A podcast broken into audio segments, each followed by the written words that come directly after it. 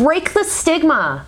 Every day I ask myself, what am I doing to live my best life?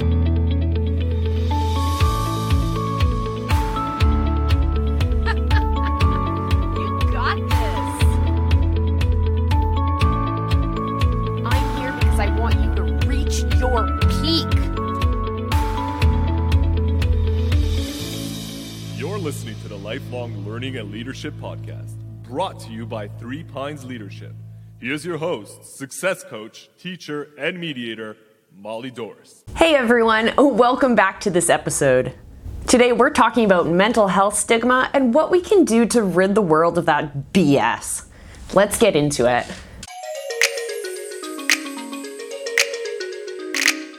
Chances are you or someone you know is impacted by mental health. If you have a mental health problem, you may worry about what other people will think of you. In many cases, no one can even tell if you're struggling with your symptoms, but sometimes the fear that someone can tell is enough to cause concern. You have a say in how others see you. The way you act and treat others can help influence people's attitudes towards you and towards mental health problems in general. This episode is for those living with mental health issues and those who wish to advocate for a loved one.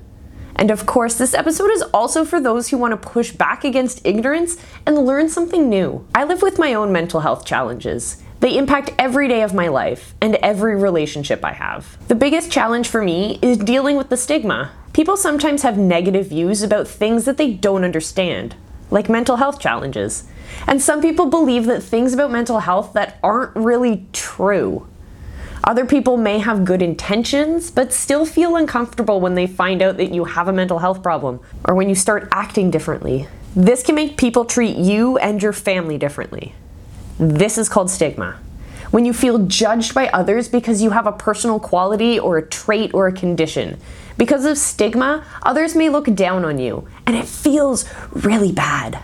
Stigma occurs when people don't understand mental health problems or think that it's a laughing matter, when they don't realize that a mental health problem is an illness that can be treated, or when they think that a mental health problem is your own fault or you can get over it. Or they're afraid that they might someday have a mental health problem themselves, or they're simply nervous around you. You may feel shame or guilt about being differently wired. You might even keep this information from your friends or your employer. And this is called self stigma. And it can keep you from getting treatment and living your best life. So now we know what stigma is, and we know how crappy it is. I need you to promise me that you'll do what you can to break that stigma, to get out of the comfortable habits you've built up, to reach out and relate to other people on their level, to be human, to be kind. And as I always say when I sign off, be excellent to each other. If you live with mental health challenges, respecting yourself is an important part of living a balanced life. Trying to remember this is nothing to be ashamed of. The issue is with your brain, it's not with you. You can reach your goals that are important to you, even if you have these kinds of challenges. Your attitude and your actions can influence what others think. Be honest with people and show them who you really are. When you help people understand your mental health problems, they're more likely to get past their negative views. Here are some ways that you can help others better understand your mental health challenges. First, let them know what you're dealing with is a medical problem that can be treated and managed. Talk about your treatment plan and what balance looks like to you. This will help them understand the challenges that you face. Show them your strength and your talents. Don't let your mental health challenges keep you from going after the things you want to do. Remember that you are the message, and you can show how you want to be treated by the way that you act. Treating yourself with respect can set an example for everyone. Accept that you may need breaks during your activities. Your symptoms may make it harder to focus on things for a long time. Work with your family and your doctors to set goals that you can reach and let them know what changes you want to make in your life. All right, let's talk about work. For most people, work is an important part of their lives and identities. Having a job helps you feel better about yourself and your future, and it gives you a chance to connect with others. Work also provides needed income and it gives you a chance to learn and grow as a person. Working allows us the opportunity to give back to our community. but it can also be a site of both outside stigma and self stigma.